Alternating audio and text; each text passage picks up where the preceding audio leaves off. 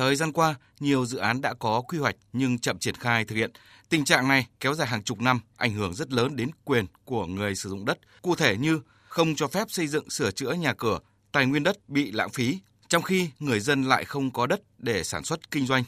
Do đó, dự thảo luật đất đai sửa đổi cần làm rõ hơn quyền của người sử dụng đất trong vùng quy hoạch đã được cơ quan quản lý nhà nước có thẩm quyền phê duyệt, quy định chế tài xử lý và thực hiện nghiêm khi xuất hiện các dự án treo để đảm bảo quyền lợi của người sử dụng đất. Góp ý vào dự thảo luật, ông Bùi Công Chính, phường Ngọc Hà, quận Ba Đình, thành phố Hà Nội đề nghị khi quy hoạch đất cần phân định trách nhiệm cơ quan quy hoạch, đảm bảo hài hòa giữa nhà nước, người dân và nhà đầu tư khi thu hồi đất phục vụ các dự án.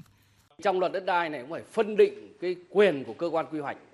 thời hiệu quy hoạch và cái trách nhiệm của cái cơ quan quy hoạch. Không thể để thời gian quy hoạch mà kéo dài 2 30 năm ảnh hưởng đời sống. Ví dụ như là các quy hoạch có thời hiệu ví dụ 10 năm, sau 10 năm các cái cơ quan mà chịu trách nhiệm làm quy hoạch là phải tuyên bố quy hoạch còn tác dụng không và có phải điều chỉnh không.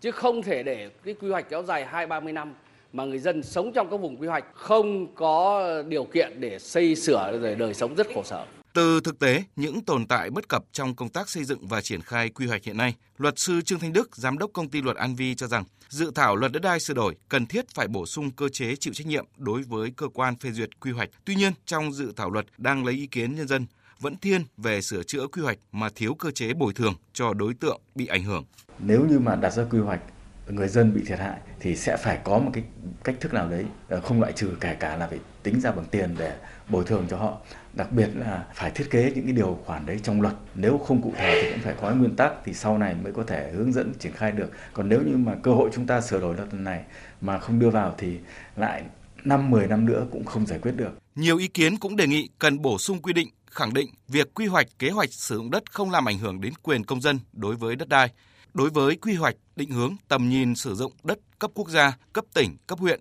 từ 10 năm trở lên phải có quy định cụ thể đối với người sử dụng đất trong vùng đã có quy hoạch kế hoạch.